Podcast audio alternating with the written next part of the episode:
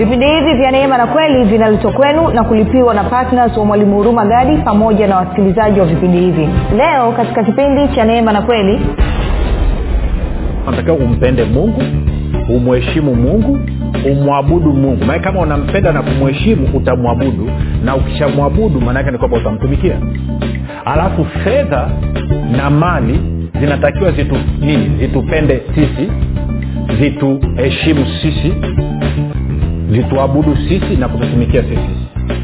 Ukikosea huo mpangilio maana yake utakuta ni kwamba wewe utakuwa unapenda fedha unaheshimu fedha unaabudu fedha na unaitumikia fedha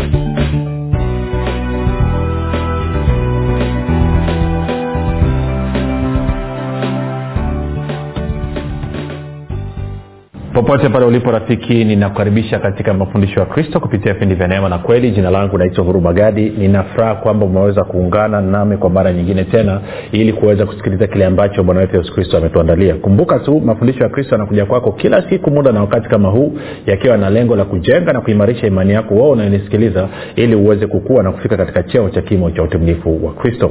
Kufikiri kwako rafiki kuna mchango wa moja kwa moja katika kuamini kwako na kuamini kwako kuna kuna athiri uhusiano wako na mungu. Ukifikiri vibaya utaamini vibaya lakini ukifikiri vizuri utaamini vizuri. Hivyo basi fanya maamuzi ya kufikiri vizuri. Na kufikiri vizuri ni kufikiri kama kristo. Na ili uweze kufikiri kama kristo unabudi kuwa mwanafunzi wa kristo. Na mwanafunzi wa kristo anasikiliza na kufuatilia mafundisho ya kristo kupitia vipindi vya neema na kweli uh, tunaendelea na somo letu linalosema mungu moyo pamoja na fedha. Kuna mambo ya kimsingi ambayo tumekuwa tukiyazungumza na naamini ni ya muhimu sana kwa mkristo yoyote kuweza kuyafahamu na kuyaelewa. Na tumekwisha kuangalia mambo kadha wa kadha ambayo ni ya muhimu kabisa na kuona jinsi ambavyo kuna kambi mbili ambazo zinataka moyo wako wewe. Na kwa maana hiyo ni unatakiwa ufanye maamuzi sahihi basi ili ule mpangilio uweze ukawa sawasawa kama ukuweza kusikiliza vipindi vilivyopita vipindi vinne vilivyopita ingekushauri uweze kufanya namna hiyo nikukumbushe tu kwamba mafundisho haya pia yanapatikana katika youtube uh, kwa njia ya video na katika google podcast katika apple podcast na spotify kwa njia ya sauti. Ukifika pale subscribe tunapatikana kwa jina la mwalimu huruma gadi. Pia usisahau kulike pamoja na kushare. Na kama ungependa kupata mafundisho haya kwa njia ya whatsapp ama telegram basi unaweza ukatuma ujumbe mfupi tu ukasema niunge. Kuna grupu linaitwa mwanafunzi wa kristo nawe utaungwa. Namba ni 789 5242 nawe utaunganishwa nitoe shukurani za dhati kwako wewe ambao umekuwa ukisikiliza na kufuatilia mafundisho ya kristo kila itwapo leo na kuhamasisha wengine waweze kusikiliza. Pia wewe ambao umekuwa ukifanya maombi kwa ajili ya wasikilizaji wa vipindi vya neema na kweli na pamoja nafanya maombi kwa ajili ya kwangu mii pamoja na timu yangu. Na mwisho nitoe shukurani za dhati kwako wewe ulifanya maamuzi ya kuwa patna wa vipindi vya neema na kweli na hivyo kuchangia gharama za kupeleka injili kwa njia ya redio kila mwezi nakupa ongera sana. Nyote kabisa nasema neema na amani ya bwana wetu yesu kristo izidishwe katika maisha yenu. Na kama unasikiliza kwa mara ya kwanza basi nikukaribishe nikupe ongera lakini nikupe angalizo dogo tu.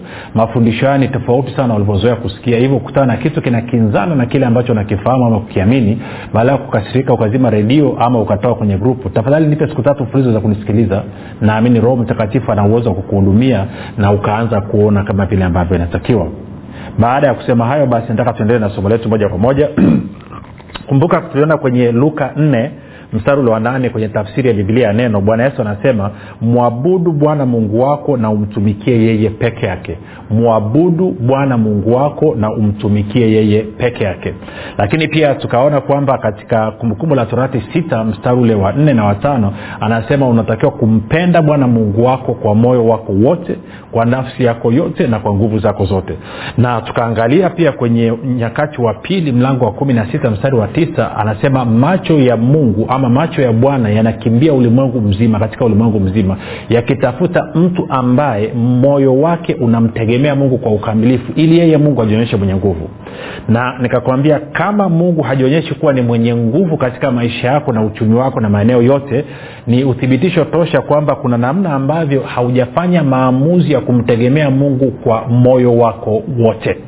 Kuna eneo ambalo bado tegemeo lako liko sehemu nyingine na tukapiga hatua tukaenda kwenye matayo sita ishirina nne tukaona bwana yesu anasema kwamba tukichanganya hayo mawazo yote tuliojifunza sasa kwa siku hizi nne zilizopita kwamba unatakiwa umpende bwana mungu wako kwa moyo wako wote umwabudu mungu wako kwa moyo wako wote umheshimu mungu wako kwa moyo wako wote na umtumikie mungu wako kwa moyo wako wote na akasema kwamba huwezi ukawa unamwabudu mungu ama unampenda kumheshimu na kumtumikia mungu na wakati huo huo ukawa unapenda fedha unaabudu fedha unaiheshimu fedha na kuitumikia fedha. Anasema haiwezekani.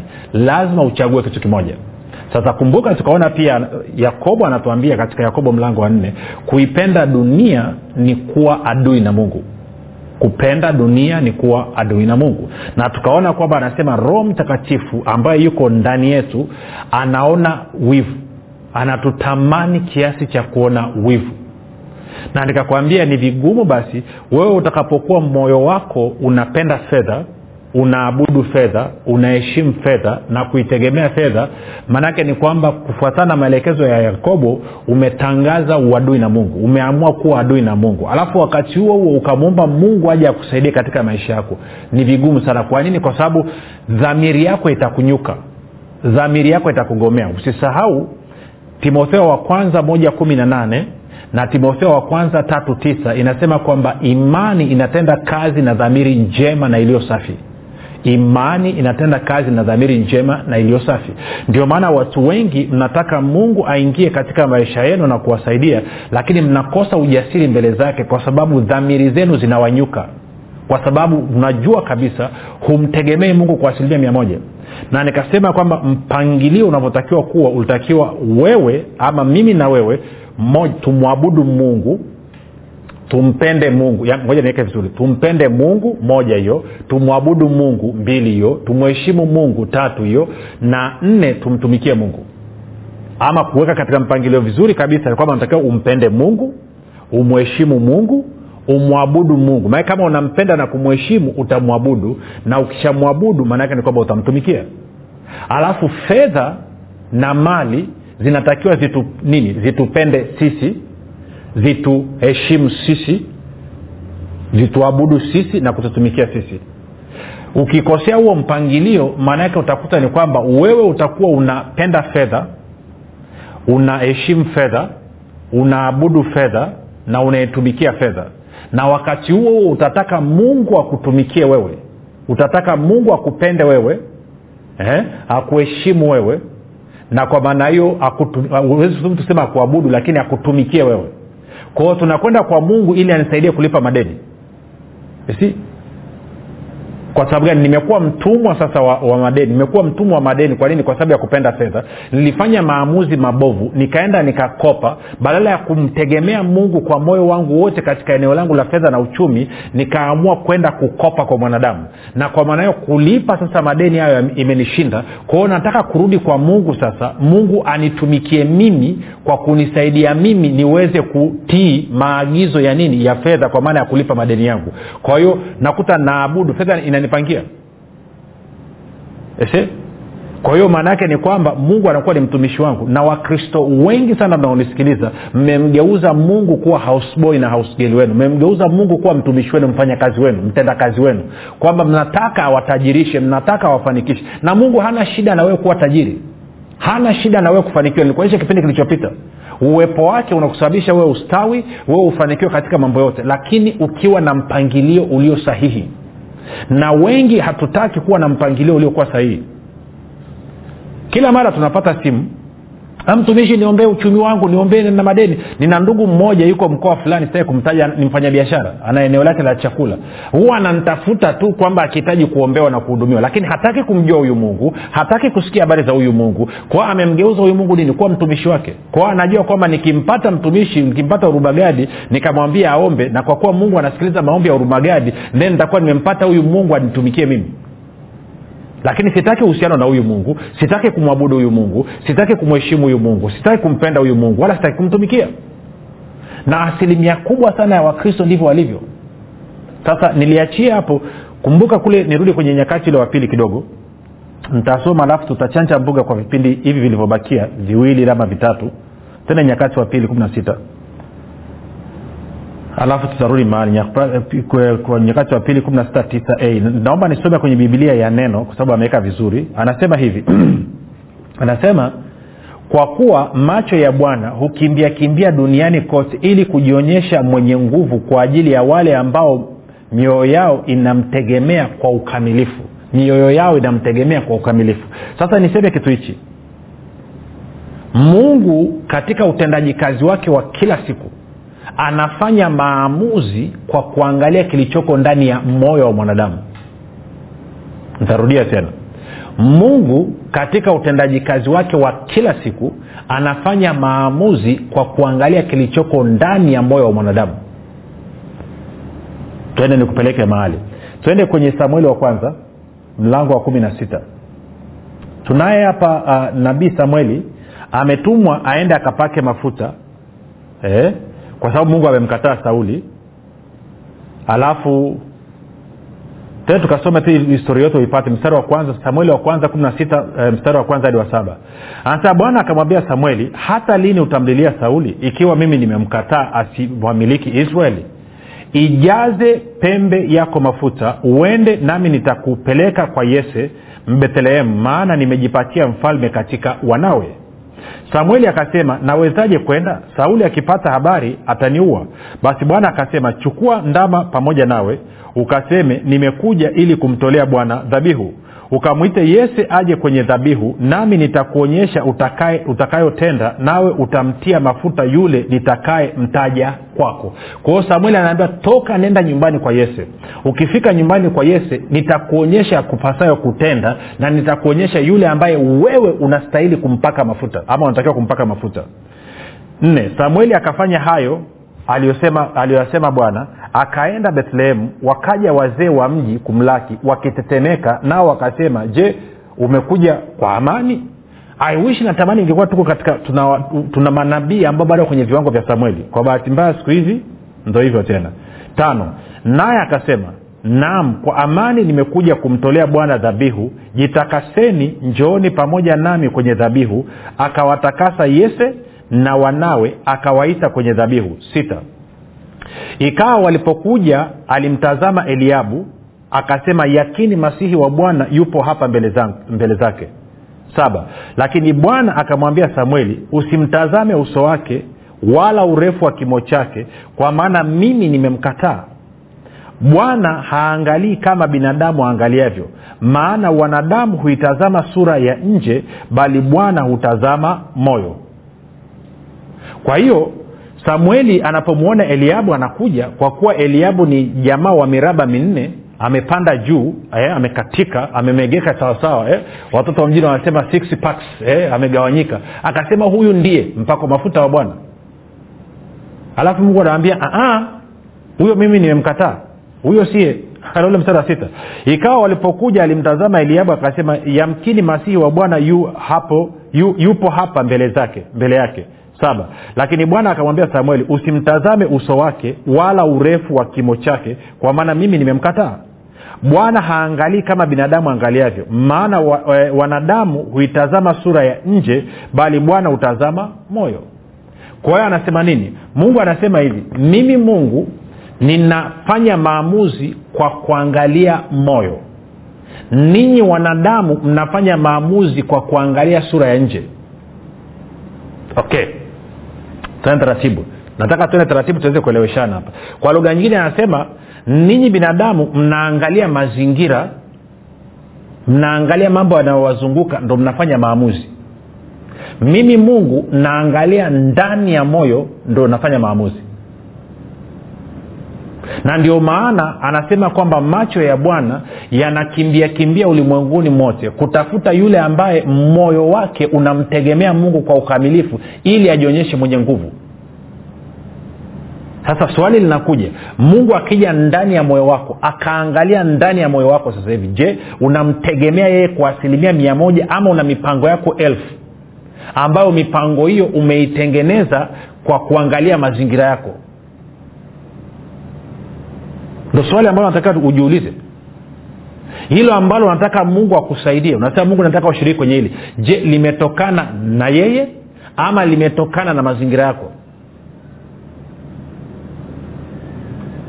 Je na tunafahamu baada ya hapo kusoma kwenye hii story eh, samueli akaulizia huna mtoto mwingine? Akaambia yuko dogo anaitwa daudi yuko machungani. Akasema kamlete hatuketi hapa mpaka dogo amefika sasa nikuulize chaguo la bwana kwenye familia ya yese ilikuwa ni daudi?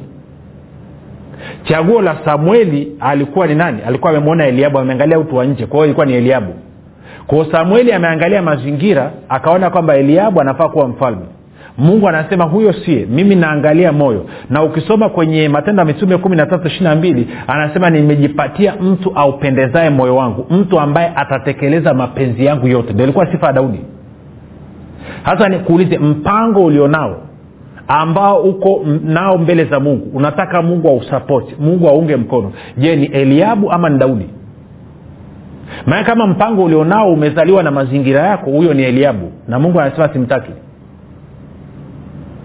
Lakini kama mpango ulionao umezaliwa kutoka ndani ya moyo wako baada ya kutafakari neno la mungu alafu neno la mungu roho wa mungu akusaidia kuumba picha na matamanio hicho unachokitaka then huyo ni daudi ambaye anaupendeza moyo wa mungu.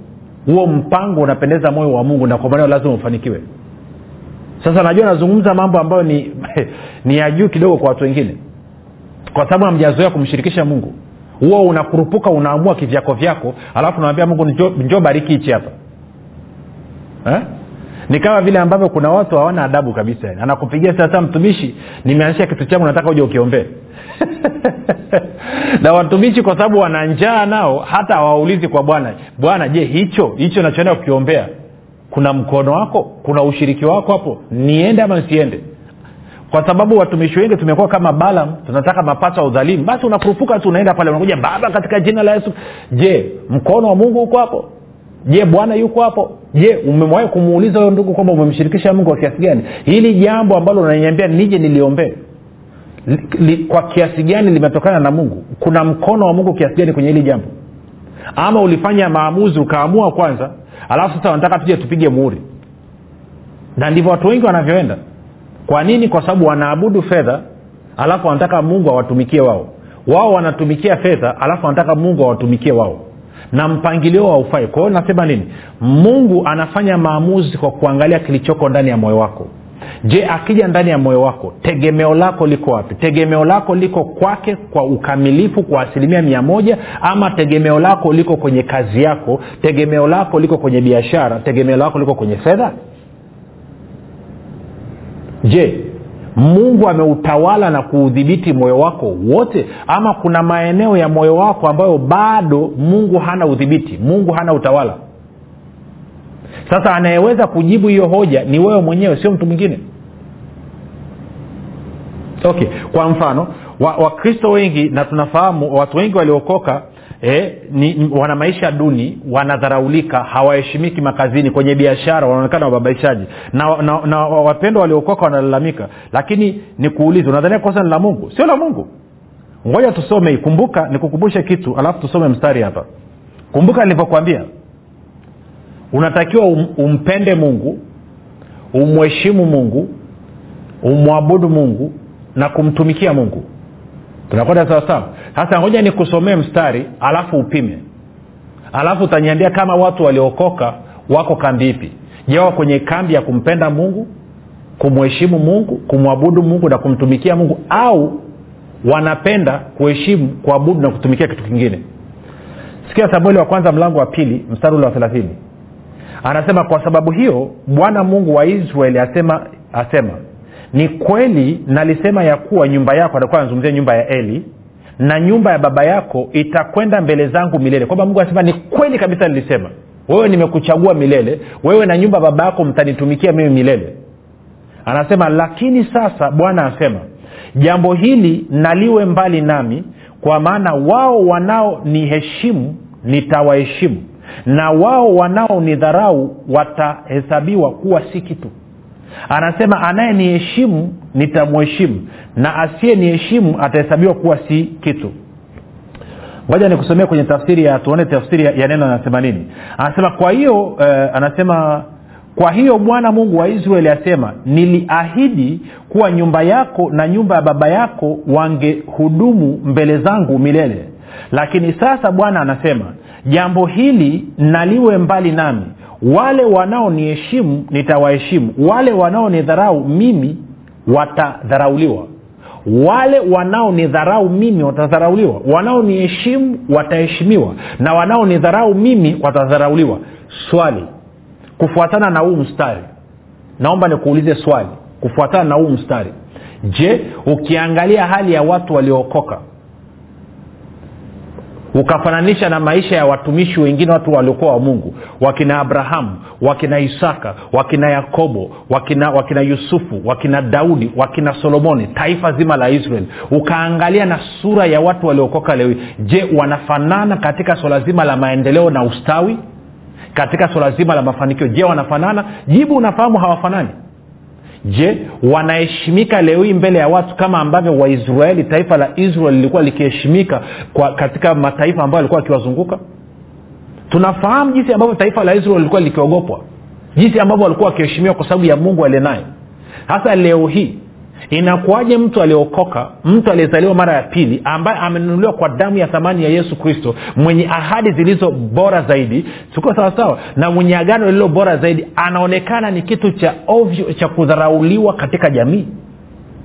Kwa nini kauli ya mtu aliyeokoka leo aka mlokole haisikilizwi? Kwa nini wanaonekana ni kituko katika jamii? Je inawezekana ni kwa sababu hawamheshimu mungu na kwa sababu hiyo wanamdharau mungu. Na kwa maneo mungu ameacha wadharauliwe. Katika kipindi sikumbuki labda kipindi cha viwili vitatu vilivyopita nilikuuliza. Nikakwambia nenda kwa ustadhi safi mwislamu wa swala tano. Nenda saa saba kasoro. Robo kasoro dakika kumi. Alafu fika hata una milioni mia. Alafu mwambie umekuja kununua bidhaa dukani kwake atakukatalia atakwambia nakwenda msikitini kuswali kwanza mungu wake kwanza. Atakwambia njoo saa nane. Unasema na haraka sana atakwambia nenda duka la jirani peleka hiyo hela yako kule. Maanaake ni anamheshimu mungu wake kuliko hiyo fedha. Lakini toka na hela hiyo hiyo nenda kwenye duka la mlokole. Uone kama ataacha kwenda kwenye ibada. Kwenye ibada haendi biashara atafanya alafu atakuja kutoa ushuhuda kanisani na mchungaji wake kwa kuwa akili yake na mchanga kama huyu mlokole watamshangilia bwana. Kwamba bwana amekuja akamzuia huyu mtu asije kumwabudu mungu asimuheshimu mungu asiheshimu siku ya ibada kisa tu ili apate hela. Ukweli ni kwamba sio bwana alimletea ile fursa ni ibilisi alikuja kumjaribu. Na ukweli ni kwamba ndani ya moyo wake mungu ham, hampendi mungu kama anavyosema hamheshimu mungu kama anavyosema hamwabudu mungu kama anavyosema wala hamtumikii mungu kama anavyosema. Badala yake anafanya nini? Anapenda fedha anaheshimu fedha anaabudu fedha na kutumikia fedha. Kwa hiyo anasema ukiniheshimu nitakuheshimu. Ukinidharau nitahakikisha wewe umedharauliwa. Sasa tujiulize sisi wakristo leo hii tunamheshimu mungu wetu kwa kiasi gani? Kuna wakristo wangapi leo hii siku ya bwana siku ya ibada bado tunafungua biashara. Mungu alivyosema utafanya kazi siku sita na siku ya saba unapumzika sio swala la sheria sio swala la torati. No thank you no. Alikuwa anakuonyesha kwamba jinsi ambavyo huo umeumbwa. Ngoja nikuambia kitu kimoja. Soma bibilia yako rafiki. Mungu anawambia israel mtalima shamba ardhi kwa miaka sita na mwaka wa saba mtapumzisha hiyo ardhi sasa usipopumzisha ardhi matokeo yake nini? Ndio mnaanza kutia mbolea ya urea mnatia sijui imeshasa hata nyingine inaitwa nini? Mbolea kukuzia sijui mbolea kuoteshea sijui mbolea kufanya nini? Imeshasa watu na majina yanaitwa kuna urea sijui inaitwa sijui ni kitu gani imeshasahau kwa nini tunatumia mbolea sana leo hii kwa sababu ardhi haikuumbwa ifanye kazi mfululizo bila kupumzika. Na wewe mwanadamu uliumbwa ufanye kazi siku sita siku ya saba upumzike. Lakini umekaidi kupumzika siku ya saba. Na hiyo siku ya saba ni siku ya baraka siku ya kupokea baraka. Ndio maana jumatatu yako inakuwa ngumu. Ndio maana tunasema kuna kitu kinaitwa blue monday. Siku ya jumatatu huwa ni ngumu. Unajua kwa nini? Kwa sababu jumapili kupumzika. Siku ile ya saba kupumzika. Siku ambayo ilikuwa ni siku ya baraka. Sasa ni taratibu ambazo mungu ameweka. Je tunaziheshimu? Sio swala la sheria wala torati hapa. Uh-uh wewe fanya kazi mfululizo bila kudania kupumzika uone afya yako atakapokongoroka hasa una mpango gani rafiki? Huko kambi ipi? Nani anayo nafasi ya moyo wako? Ni mungu aliye hai ambaye anayo moyo wako kwa asilimia mia moja ama kuna kitu kingine? Kumbuka mungu haangalii nje kama wanadamu wanavyoangalia nje. Anaangalia kwenye moyo kuna watu wengine wanabidii sana wanashinda kanisani asubuhi mpaka jioni lakini ndani ya mioyo yao bora moyo wa ibilisi kuliko moyo wa huyo mpendwa. Alafu mnashangaa anazidi kuchapika mambo yake anakwenda vibaya mnasema inakuwaje mbona huyu mtu anampenda mungu anajitoa? Kwa sababu nyewe mnaangalia nje hamwangalii ndani ya moyo wa huyu mtu kuna nini. Mungu anaangalia ndani ya moyo haangalii nje. Swali ni hili leo hii usiku ukiwa umelala akija akaangalia ndani ya moyo wako atakuta nini maanaake anafanya maamuzi kwa kuangalia moyo haangalii nje. Atakuta kuna kitu gani ndani ya moyo wako. Atakuta kuna nani ametawala na kugubika moyo wako. Je atakuta unamuheshimu ndani ya moyo wako? Unampenda ndani ya moyo wako? Unamwabudu na uko tayari kumtumikia? Ama atakuta kitu kingine? Wewe peke yako unaweza kujibu hilo swali na ukishaweza kuweka mpangilio wako sawasawa mungu akarudi kwenye nafasi yake automatikali fedha itarudi katika nafasi yake na fedha itaanza kukutumikia wewe. Utastawi utafanikiwa na kupata maendeleo kuliko ambavyo umewahi kuota. Jina langu naitwa huruma gadi. Tukutane kesho muda na wakati kama huu. Yesu ni kristo. Bwana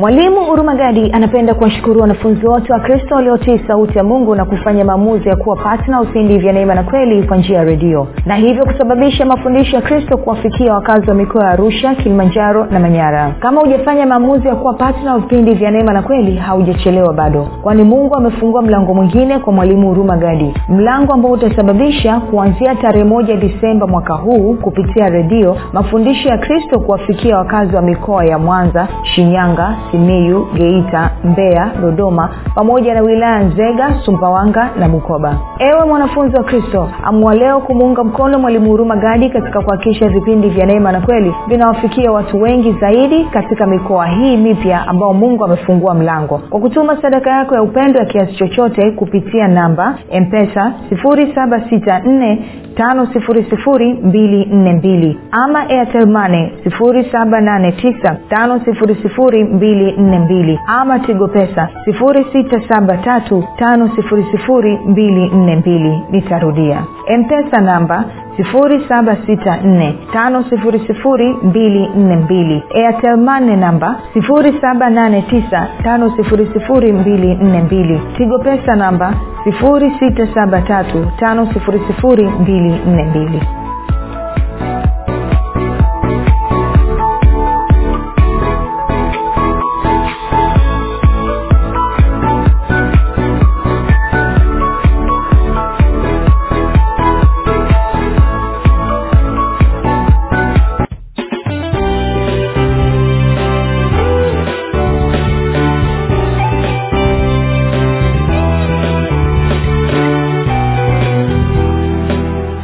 ukisikiliza kipindi cha neema na kweli kutoka kwa mwalimu hurumagadi kwa mafundisho zaidi kwa njia ya video usiache kusubscribe katika youtube chanel ya mwalimu hurumagadi na pia kumfuatilia katika apple podcast pamoja na google podcast.